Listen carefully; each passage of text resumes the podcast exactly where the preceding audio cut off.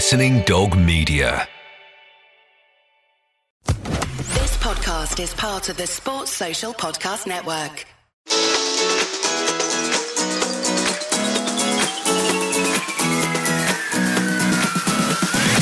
Hello and welcome to the Offside Rule. It's a brand new season and it's me, Lynsey Hooper, taking over the show.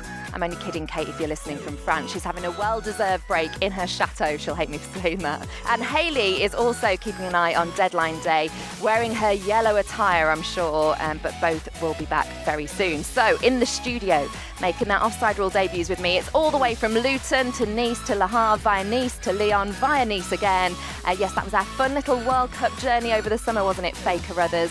From Talksport and Sky Sports joining us for the first time this season. Yeah, thank you for having me. It was a lovely little jaunt in en français. I was listening to all your French pronunciations across the uh, offside rule uh, podcast for the Women's World Cup. Yeah, producer Abby liked that. She seems to like clipping those up. We might hear a bit more of my French. Yours was yours was a bit better than mine, I think. A little bit, but I was using Google Translate and just I think I maybe have a better accent. That is all. I'm literally just reading the words off. It's it's never never remembered. I shall work on my accent then. Also in alongside us is a woman who's been known for spending her mornings with Alan Brazil, brave lady on Talksport, uh, TV presenter, reporter, and now author as well, Ali Bender. Oh yeah, hi guys, how you doing? Very well. This is a bit plush in here, by the way, because last time we recorded this, we did it in my kitchen. last time I joined we you. did. we've we've recorded these podcasts in kitchens, under tables, at Kate's house with babies being rocked to sleep. It has I've, been. I've edited them You've in edited my, them in in my the flat. past, yeah. I've also noticed that in the other room there is a drinks cabinet with uh, some some of my favourite gin as well. So maybe is it too early for a little tipple? very early, It's transfer Ali. deadline day as well, so maybe I've got to be on full alert, right? also, Ian's got a, a monitor on that cabinet, just so Ah, you know. You might not get past him. back to your point, author. Yes, um, Yeah. I've been writing a bit, but I had a really quiet summer, so I didn't. I wasn't jaunting around France like you guys, and I've just started doing a little bit of writing, and I never realised I'd enjoy it so much, and and now I'm writing a book, which is a bit crazy. I never thought I'd do it, but um, kind of looking back at my journey in football as as a reporter, as a presenter, and then sort of having having kids and growing older, and, and sort of what it's meant for the job, it's been quite cathartic actually, um, and and I'm really enjoying it. So, and I've started doing a bit of writing. So. And you're being very modest about this because there's an organisation called Women in Football. For everyone who's a female working in football, doesn't have to be in broadcast behind the scenes, but there's this organisation where everyone gets together. They ran a competition for a book deal with a publisher, and you came second in that. So it obviously was very good what you put forward, and I'm, I'm hoping we get to read this then one day. One day, hopefully. I mean, the funny thing is, it, it's, it's one of those strange things, but because I've been doing so much writing, I've actually ended up doing a bit of writing for The Sun. And so my book's kind of on the back burner now because every time I go to write something now, I'm writing an article for The Sun rather than writing for my book. So it is, it's kind of there. But I'm, I'm hoping, like, within the time scale of about a year, it should be kind of done. I, I keep sort of tapping away at it here and there.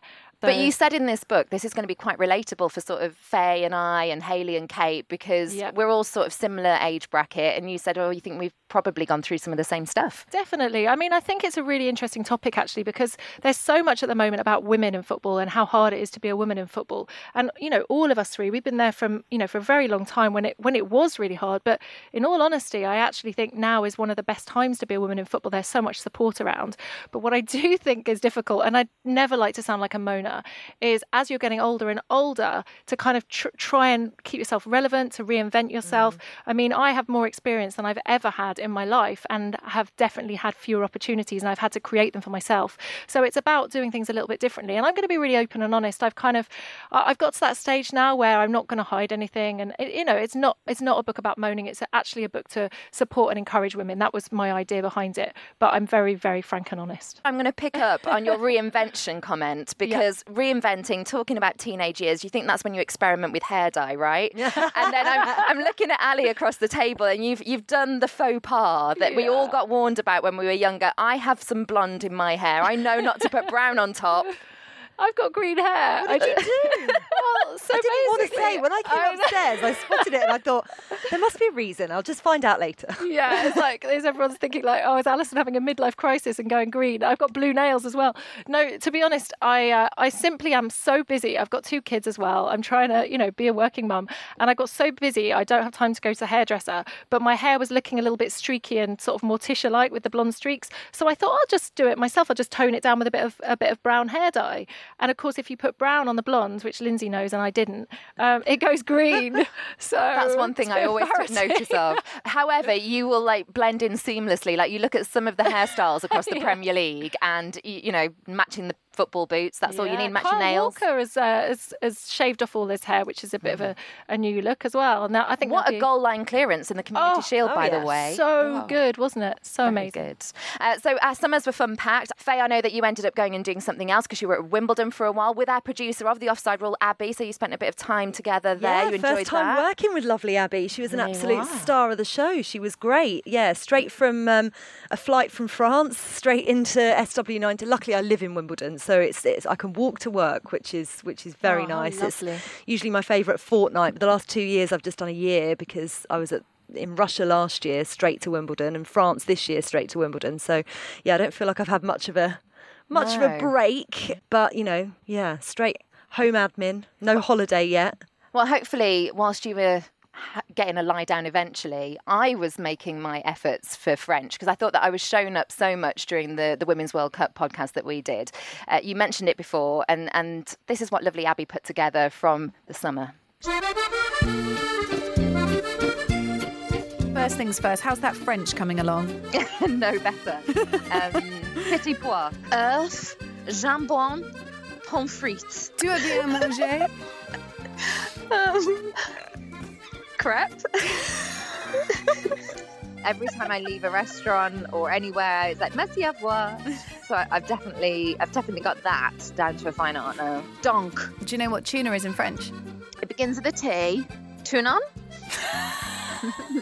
I don't think there's a difference in this word um, from my experience at the airport last time when I'd left it behind. Passport. And what's the French word that you've learnt for us? Le foot. Oh, for God's sake. Oh, I'm learning. I'm trying just for you. Good. Quite embarrassing actually when you hear that back. Well, you can relive the Women's World Cup over on Spotify. We did daily Offside Rule Women's World Cup editions, all hosted by Kate Borsay. That's why she's having a break right now. She's deserved one. Uh, so please go and have a listen to those. But let's get into this show. We're going to be talking family affairs. It's transfer deadline day sort of area. So, of course, movers and shakers from the summer as well. But first, this.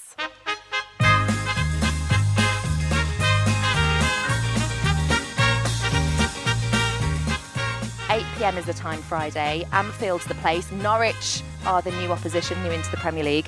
Are the clubs and players ready? This is actually spurned by a conversation that Faye and I had earlier this week. You've been to Crystal Palace. Mm. So tell us what made you think about this as a, as a topic. So I love interviewing Roy Hodgson because he is always very honest. He's never one of the managers who plays the positive bat and you know everything else. He comes out and and if something's wrong, he's he says so. And I He said, has a harder side that a lot of people don't know, and I, I think it's sometimes really good to to see that side of him, isn't it? Yeah, definitely. Well, I, I just like refreshing honesty. Yeah. You know, there, there's not enough of it. You know, a, a lot of players are media trained to within an inch of their lives, and unfortunately, that means you don't get you know the real them a lot of the time. And I understand why they have to be. You know, they don't want to get tripped up. I, I, I totally get that. But when you get someone who is very honest, or someone like an Eden Hazard, for example, who just gives you that kind of cheeky look, like read between the lines, but doesn't say anything. Yeah. That I, I love that. That's great. And and Roy is excellent in that regard. And I asked him, "Are you ready for the season? It's come around really quickly. How are you getting on?" And he basically said, "No, we're not really ready. I need another three or four weeks." Obviously. They lost Aaron Wan-Bissaka to, to Manchester United. He said goes completely with his blessing. You know, he knew he was going to uh, end up going to a big club, um, so that was fine. But and they have Joel Ward as as a ready replacement already.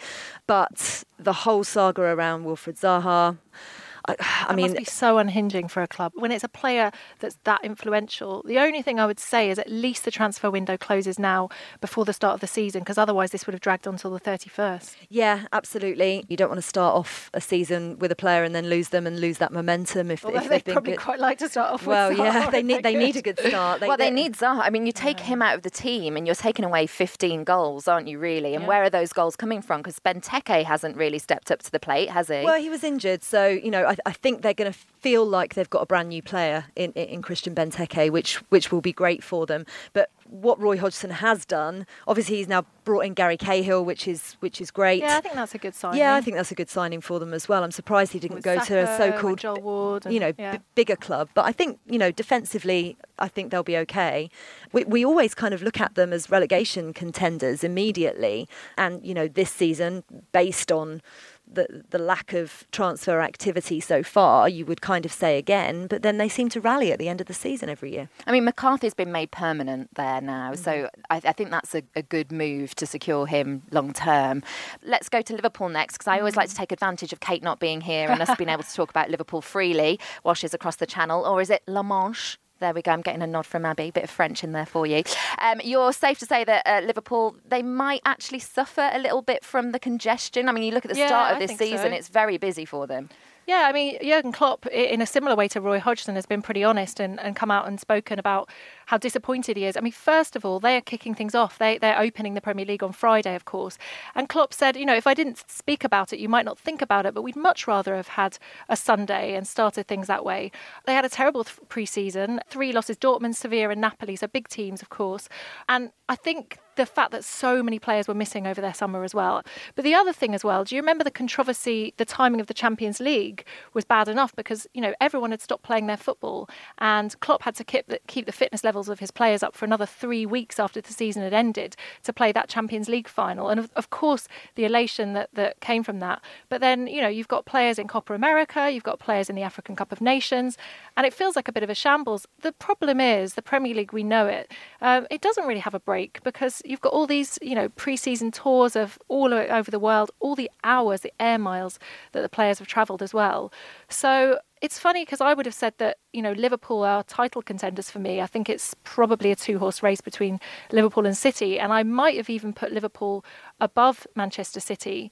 However, because of this kind of thing that, that you know, the, the fixture congestion, Super Cup, all the rest of it, I actually think it's going to be a bit tough now for Liverpool. And I do feel for Jurgen Klopp. Then again, I would say if you're going to be a big club and you're going to be competing with the best, then this is the kind of stuff that you've got to deal with. And you know, City have the squad depth, Liverpool are, are getting the squad depth. That's that's what it's there for. And if you and if you want to compete in everything, then that's what you have to do. So that's it what is you have to exhausting contend though. with. When you look at, you know, they've got to go to Istanbul as well. I think that's straight after the Norwich game, isn't it? After the first game of the season, it it just feels like there's a lot of competitions. And of course, you know, you would rather be in them than not. I get that, but it must be difficult when you've when some of your very key players are missing, and you you know you're trying to juggle so much at the time. Looking at the transfer activity from Klopp, you would get the indication that he's looking towards the future now, because a lot of it has been younger players coming through. I, I think that there is a long term project going on at Liverpool, probably in the same vein as Manchester City, to try and bring more of the, the younger stars through and develop that academy setup a lot more. Because they've had the odd star that's come through, but perhaps not as many as, as fans want to see, because you want to see the local local lads doing well, don't you? Jurgen Klopp's actually been really good at targeting player, key players that they needed. Obviously, Van Dijk and Alisson before, and then you know developing the players that they've got already as well. And he's, I think he's got that balance really right. But I think every Premier League club needs to work towards sustainability and and needs to bring through academy players. You know, to to make sure that that they're you know in a good place, sort of, you know, going forward. So yes, he's been complaining, but I actually don't. I don't really think Liverpool are in such a bad place, are they now? No, haven't Wolves got the same situation where you, you've got to travel quite far, haven't you, for your opening Europa League? Yeah, I mean we've Armenia, and then uh, we've been to Ireland, not so far. Um, but yeah, I mean our, our season started in July, so it, it is that same cluster of fixtures. It, it is very much what you're saying, Faye. That if you're competing on numerous different stages, then that's just what you've got to get used to. And at Liverpool's level, I think it's less of a concern. At Wolves' level, mm. I would say it is a concern because our squad depth isn't big, and we've we have brought in some really great players, and I have every faith in Nuno, but I would say, just from look, turning over the programmes last season, every time I was at a match, Wolves squad was always the shortest on the back of the programmes. Mm. So when you've got Europa League football to, to dabble with as well, and hopefully have a run. And that in there. Thursday, Sunday has caused you know, Thursday, Sunday. problems And for, we for, talk for about it every many time, don't teams. we? But, yeah. but players just don't like it. The mentality behind it, for, for whatever reason, it just doesn't sit well with them. And the managers have complained it about it. And every single season, when you have a new team in the Europa League, the same old question comes up, doesn't it? But you hmm. would rather be in it, of course. But it, it does cause problems for the See, squad. one of Wolves' great signings is Patrick Cutrone coming from AC, AC Milan. And, and lots of people said to me, well, have you got room for another striker? You know, Jimenez and Jota, you're not going to break them up at the moment. But when you bring in the Europa League, mm. got the FA Cup, the League Cup, he's going to get matches. And that's going to be the competition. That's what's going to keep keep everything really on the edge for, for Nuno. He needs those players on that edge of their game, having to fight to try, try and get their spot. But I, I do think that probably is still more signings that need to happen, and there's not long to go as we record this. No, so with with the with the question looming, so are Wolves ready? Would you say for the start of the season? I think they've had to because it's already started for them, hasn't it? It started in July, so they're ready. I, I would have liked to have so tough. seen. That seems so early, doesn't it? Yeah, and I think I think the signings that have been made in the last week or so, I would have loved to have seen happened earlier. But I think this is just reflective of the market. When business starts to happen later for other clubs, it has that domino effect, and I think that's been the case with Wolves, with agents, with, people wanting to do that movement.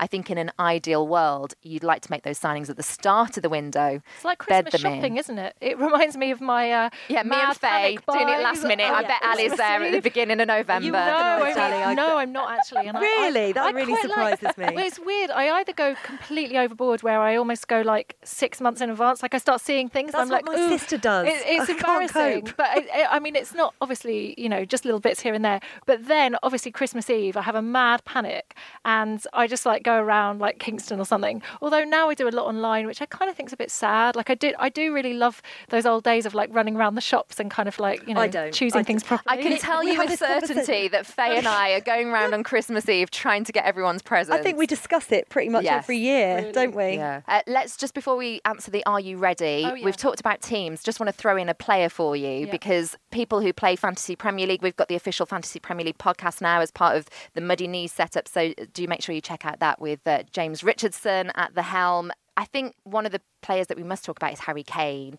I would say from his pre-season that he looks very much like he's ready for a new campaign. It's whether it can maintain over the course of the whole season, isn't it? I've put him in my fantasy team. I, am still to do some jiggling. Mm. Um, I've still got a day, but I, uh, yeah, I, I've put him there because he's brilliant at the start of the season. It's usually kind of October. Yes, that things go a little bit, Yeah. a little bit awry. Mm, I think he's ready for the start of it anyway. That's the main talking point at the moment. Uh, we'll talk about the biggest movers and shakers. Come back to Louise in just a moment because we'll have all things transfer window next. Here at the Offside Rule, we are endorsing Heist, a brand new underwear and shapewear company. Now, we've all been there when you're getting ready to go out. You pull on your tights, and there you are, a ladder straight away. It's been like that for me many times. Well, you needn't have that problem again thanks to the team at Heist because they're on a mission to take away that frustration and already revolutionising the shapewear world. In fact, Abby, our producer, is wearing the brand new shapewear right now. Give us a twirl, Abby. Very nice. Woo. And I can vouch for the fact that also I've got tights on ladder free. So, how do they do it? Well, the team creating their product, Lab 12, they're using technology normally found in sportswear so that you can be confident that the clothing will move with your body and not against it. And there's more as well to come from Heist in 2020. Shop now at heist-studios.com for 15% off. Use the code HEIST15 at the checkout. That's heiststudios.com. And for 15% off, use the code all capitals HEIST15. Heist Revolutionary Underwear. Well, it is still summer, just. I think we're all due another break, aren't we? We're Oh, looking at each other like we're tired already. Oh, it means the transfer window has been in full flow. That's why we're tired, because we've been busy already. Uh, well, actually, has it been in full flow? Because there haven't been as many transfers, I think, as some people were expecting. It's been a bit of a flurry towards the end of the window, but at the beginning, it was really, really quite like tumbleweed moment.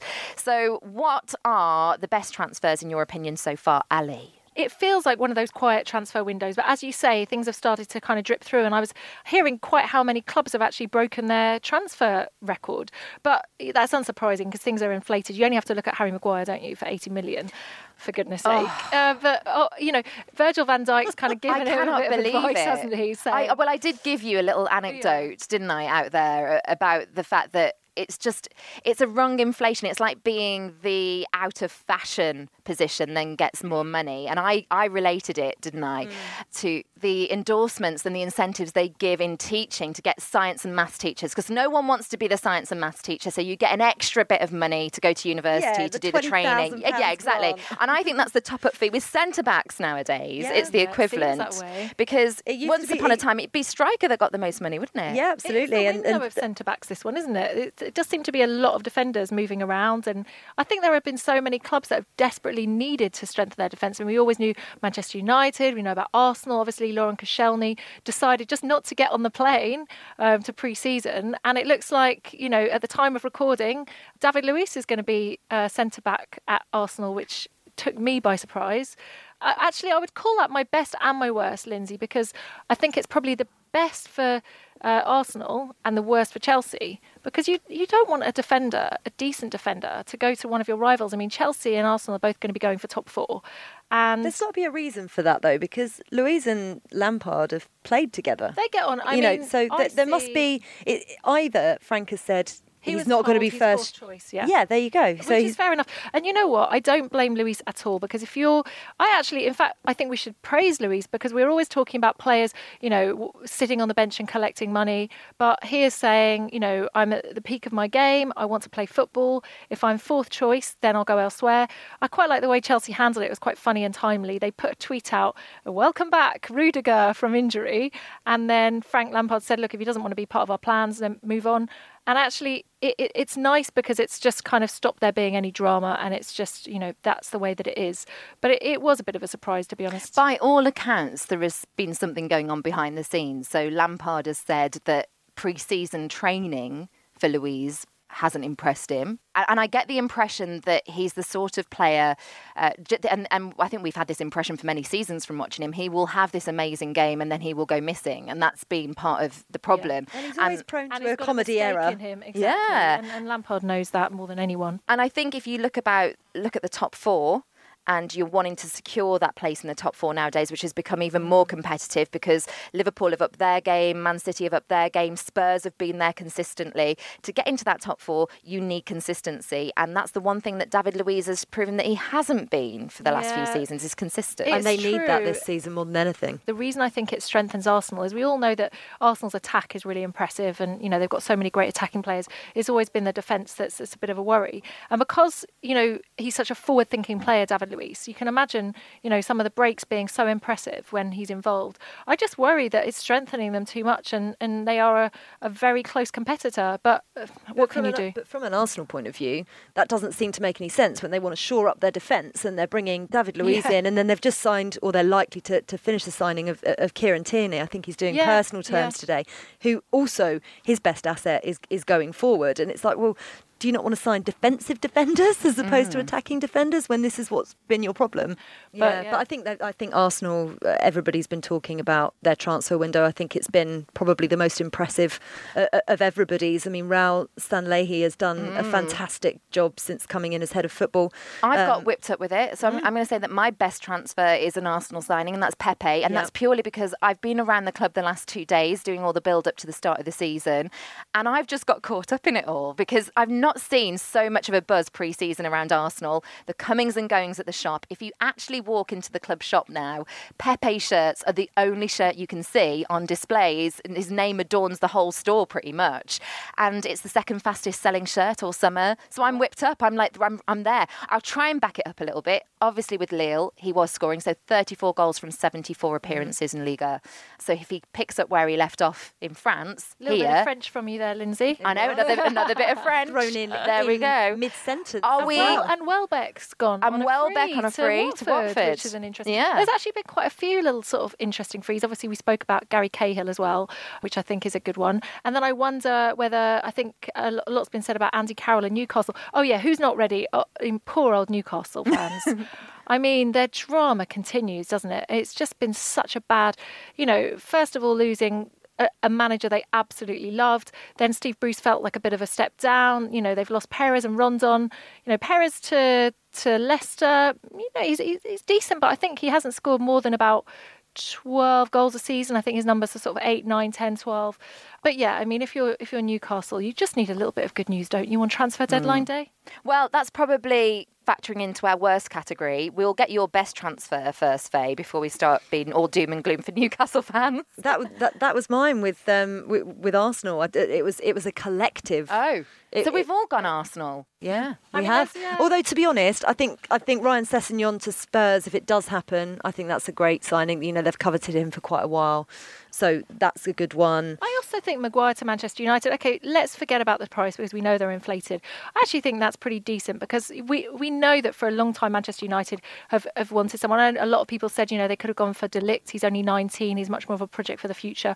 There's something about Maguire. Do, you, do is that sort of Englishness about him? He's that sort of. I read someone describe him as a sepia toned throwback player and you know brings a bit of leadership. I think. I hope to be proved wrong by you, and I yeah. hope that you're the the right side of the fence on this one. And let's see where Faye falls on it. But I actually think that that price tag is going to be a burden, and I think it's happened so many times when we've had this massive amount of money because he will always, from now on, certainly for the rest of the season, be the most expensive defender, and that will come into play. So the expectation level goes up that that bar further and I don't know that he will live up to that. I hope it doesn't fit into that, that typical British narrative where we love to build up our players mm. and then crash them back down. And like, you know, we were all out in Russia and when he was riding on the unicorn and there was that meme with him and his girlfriend, you know, it, it's fun and games, but, you know, we put him on a pedestal and we loved Maguire. He but that was, was when know, he was fairly under the radar, I would yeah. say. But then Van Dijk went for, for yeah. you know,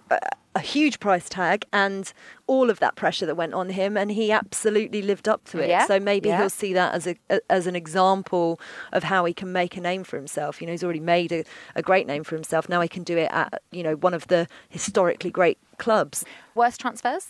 I'm a little bit worried about villa because they've almost had a complete overhaul and mm. we saw mm. what happened to Fulham when yeah. they had a complete overhaul. It didn't it mm. didn't go well. 12 players in so far, which was exactly how many Fulham brought in last season. I don't want to make the lazy assumption that it's going to be the same, but I, I just think it's difficult to get a whole new team to gel together. And a lot of them are new to the Premier League as well, so they're going to need time to, to get used to the league. So they're a bit of a worry for me. I, I'm going to bring in a Spurs player that I think is a worst, and that's because he went, not because of a, an incoming. I think Kieran Trippier being allowed to go yeah. is maybe falling into the worst category because what are they going to do now without without Trippier in that position? There, there doesn't seem he to be a wealth cheap as well. Yeah, and it doesn't seem to be a wealth of backup in that in that Not position. That, they got Serge Aurier. They got Serge Aurier. Was it eighteen? Kyle Walter. I thought it was about twenty three. Yeah, I thought it was too, but I, I, I, I still think, that, think that that is reasonably cheap. Well, I guess when you're comparing it to, to you know things like uh, Harry Maguire, but it did surprise me. But I also find it quite refreshing because I think there is a lack of players that are going abroad, and I think it's actually going to be really good for him. He made a joke actually that his Spanish is already better than Diego Costa's English, and I think he'll make a big effort.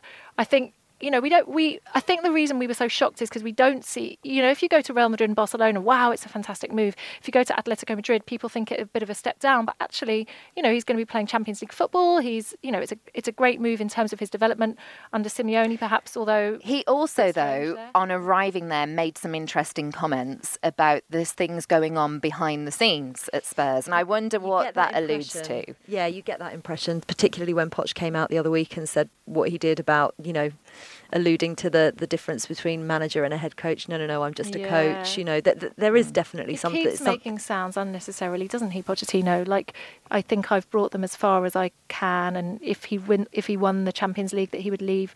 But you wonder, could some of it just be either mistranslation or just He's simply answering the questions that we put to him. I do wonder whether Trippier will leave a little bit of a void if Eriksen moves as well. Well, at the same time, it's the first time in 18 months they've actually signed players, so you know that's a positive step. yeah, exactly. They've got that big stadium as well to show off. Remember, so that's the transfer drama dealt with. But we're going to end the show with a bit of a family affair.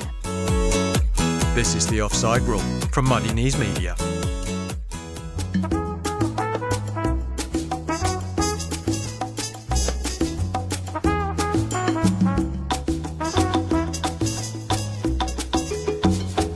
Over on at Offside Rule Pod on Twitter, I did spot that our team put out a tweet to uh, do with Harry Arter. So he's joined Fulham this week, and that means he is now joining his brother-in-law in Scott Parker's bit of a family connection going on. know that. No, no, you're both in no. shock. Yeah, so Harry random. Arter, yeah, it's his brother-in-law. So that's awkward because you don't want him talking about your sister in the dressing room. you just don't want to hear it, do you? they must be getting on very well is, what, Yeah. is what I would take from that. But uh, across the board, there are quite a few family members. We saw a few things. I'm going to start us off with Mauricio Pochettino because we saw that his son came in at Spurs. Uh, Maurizio with a Z. That's strange, isn't it, to call your son the same name but just with a different letter? I don't know. Is it, an meant that- thing? I think it's so that they didn't have to put junior on right. the end. Oh, maybe sometimes it's a sort of a similar. happen. Yeah, yeah. Yeah, yeah, yeah. Uh, but there were other ones. So Faye, start us off. Oh well, that, that, the problem is they're not playing together anymore. But the Lee brothers at Luton, Rob Lee's sons, Elliot Ah, and uh, and Ollie, and Ollie left last se- not last season, season before to go to Hearts. But Elliot's still with us. Um, but them playing together, they linked up brilliantly. Uh, Nice. That that was great. And then the the other one that I remembered was when um, Steve Bruce signed his son Alex, Alex to Bruce, Hull yeah. in 2012 as well. I don't, I don't know whether it's a good idea to go and play for your dad. It must be so strange because you sort of you you would almost. It reminds me of a story of um, Heung-Min Son. Apparently, his dad used to be his coach or his PE teacher or something, and he used to make Son do like a thousand keepy uppies, and if he ever dropped the ball, he had to start again. And he was he was much harsher on him than the other lads, and apparently they could you know they could just carry on, but if it was him that dropped the ball, and I sort of think as a boss, like Bob Bradley as well. Um, what was his son? Michael Bradley played in the U.S. national team, and it's also really awkward because Bob Bradley got sacked. So then uh, Jurgen Klinsmann came in, and you you kind of want to say to your dad, "Oh, I love this new boss. Oh, he's brilliant. He made me captain." But like you know, his dad's sort of like, "Oh, but I got the sack." And then they ended up actually playing against each other as well. I think. Um, I think Michael was at Toronto FC and Bob was at LA FC or something. So they actually played against each other. So that's a funny one. Do one. you look on this type of thing as a bit of nepotism, or do you look on it? They're a talented player. Why not? You might as well use your links and connections. Like Edu at Arsenal, it's looking like he might try and sign Luigi there. Uh, so th- there are these things happening. Zinedine Zidane as well. I know that you were going to mention a, a bit to do with that with Luca at Real Well, Madrid. Yeah, it's an interesting one, the Zidane one, just because I actually had forgotten that he had so many sons because he's got Enzo, the goalkeeper, he's got Theo, a 17 year old, he's got Elyaz, who's 13. And when I did the maths, this kind of freaked me out because I was working at Real Madrid TV and I realised that he was born in 2005 when I was working there. So Zidane would have, he would have been a babe in arms, like if, I, if I'd ever seen him. And it's weird to think that he's actually getting games. But the You're, you're actually see it, bringing uh, up and touching on my biggest yeah. fear, by the way, which What's is that? that? there are soon going to be no players actually playing left that are as old as I am. Oh, that's how. Have I never told you what I did with Declan Rice the first time I interviewed him about three, two or three years ago? He was 19, and I sat down and we were just joking around, and he was talking about his mum because he lives not that far from where I live. We were chatting about a variety of different things, and I said, "Oh God, do you know what the wor-? when he was talking about his mum? The worst thing is, I could probably be your mum." And I went, "That's not the best way to start an interview. Old enough to be your mum. I Oh, horrendous. It's, but it's so true. But yeah, I think the way I see it is if when you've got a player that's like Zidane, that's so brilliant, you, you'd imagine that his his kids, not always, but It's in the know, might have a bit of talent. Exactly. Although it's weird because he's got a goalkeeper, a defender, and a winger, so all all completely different. I can vouch for the fact that that doesn't always follow suit. My cousin is a really very talented violinist. And when I was seven, the violin teacher only had three spaces at school to let you play violin and found out I was blood related to my cousin Rachel and said, let's get Lynsey and she might have the same star quality. I was awful. She she oh. quickly got me out and got someone else in and realised it doesn't run in the family. I, I don't know whether it always does. No. to be honest, I, Faye looks like she can imagine me playing the I violin, and I you look distasteful at that. I, I- do you know what? I just was looking and thinking, I've, I could never imagine you playing a violin. being musical, you could never imagine me being musical, is Not- what you're thinking. No, a little bit. No, no, no. You're musical. You've got rhythm. You've got rhythm. playing some things, but perhaps not a violin. I used to play the flute. Recorder. No, I didn't even get the recorder. I didn't even get snare drum. I got a triangle. In the in the Me assembly. too. And I used to blush. So what's really funny, and it actually it's one of the things in my book, but I realised how shy I used to be when I was young, which is hilarious. That you know I, I sit in front of lots of people talking, but every time I tinged my little triangle in the school play, I used to go bright red, and my mum was like, "Oh, I'm so proud of you, Alison, with your like three pings of the triangle." What So were you, funny. Faye? I did these um, steel drums. So we That's did, yeah, they were quite cool. It was, it was. Um, I can't even remember how it came about. They came into our school and we were asked to do something, and Wow. I, I remember it being one of the most mortifying experiences of my life because I also was painfully shy when I was at school and very self-conscious. And Were you shy as well, Lynsey? No, I wasn't really shy. never shy. I wasn't shy, but I was more sporty at school and very, very competitive at sport. But I, I've tried to leave that behind in my actual life. But yeah, no, I mean, you haven't. That's rubbish. I've played netball with you. You, that, that is absolute rubbish, Lynsey Hooper. I'm not having that at all. well, that's for you to say. Hello and welcome to a brand new podcast for TV fans by TV fans, dedicated to everything on the box that's both on and in demand. When I first got into this, I was worried about bad reviews. And then I realised it didn't hurt. But I say thank you to the nice ones. on my Sky Planner, you will see things like wheeler dealers, the world's most luxurious airliners. It's Mr. Saturday Night himself. it's Sam O'Leary. Ready for your Tuesday morning commute. Series linked with me, Emma Bullimore, and Mark Jefferies. So we always, at the end of the show, like to give you a platform just to say about anything really, footballing stories that we might have missed, anything that has just got on your nerves, anything you want to get off your chest. I'm going to start with it, it's sort of a semi-pronged approach because I, when I go back home, you probably do this when you go back to Luton. Where were you originally from, Ali? Kingston. So when you go back to Kingston, all that far away from where you live, um, if you pick up the local papers, I always like to read the local sports stories. And one thing that made me super happy was seeing that Stourbridge have actually made their women's team semi-pro, which is way down the leagues in the in the tier of, of the pyramid of women's football. But they're saying no, we're going to pay our women as well as we pay our men. And I was like, brilliant. And then I got a bit further down, and uh, sorry Stourbridge about this, but I really hope that you can address your badge. Have you ever looked at the badge of Stourbridge FC? Probably not. I've just seen it. Have you? Is it got like animals like hanging or something? It's As got a vegetarian, I'm not sure I particularly like no, it. I don't think it's very. I don't think it's going to appeal to a cross mass. To be honest, it's got a it what looks like pears in the corner, but if you look from afar, they look like there could Yeah. be something else dangling. And also, it's a bridge with a centre with a fox that's looking like Oh, it's, it's hanging dead. okay.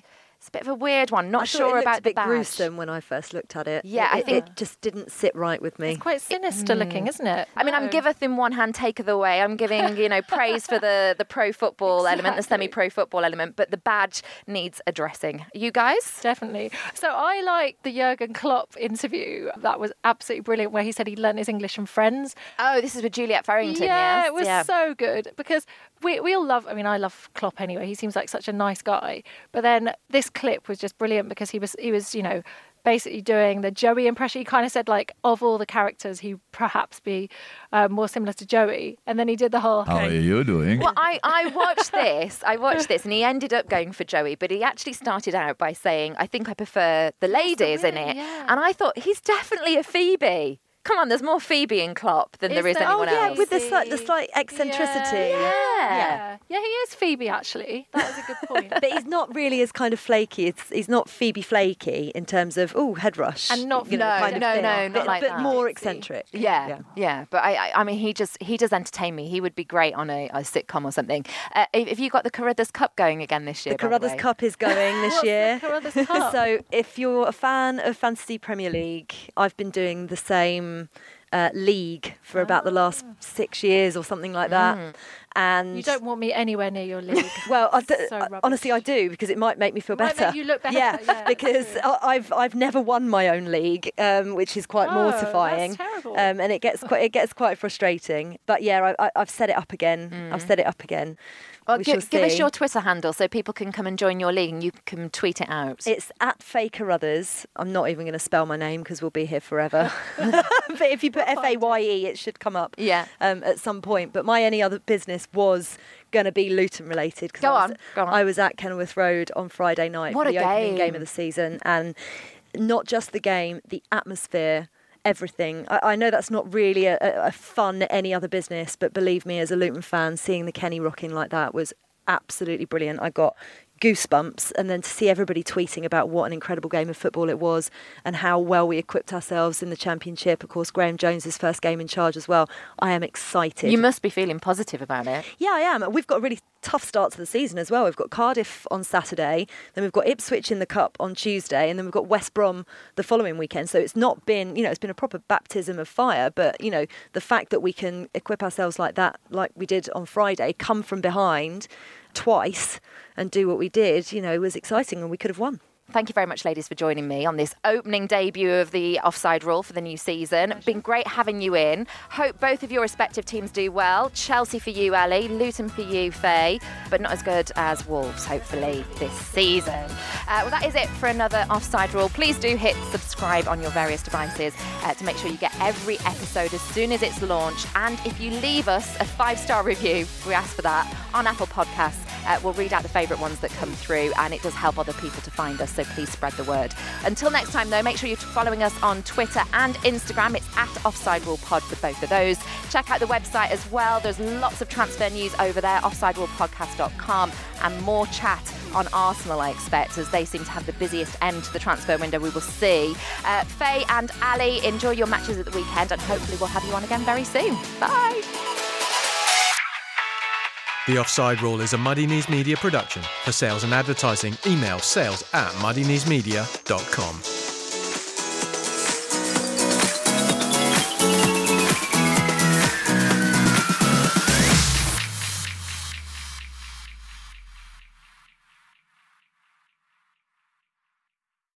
Sports Social Podcast Network.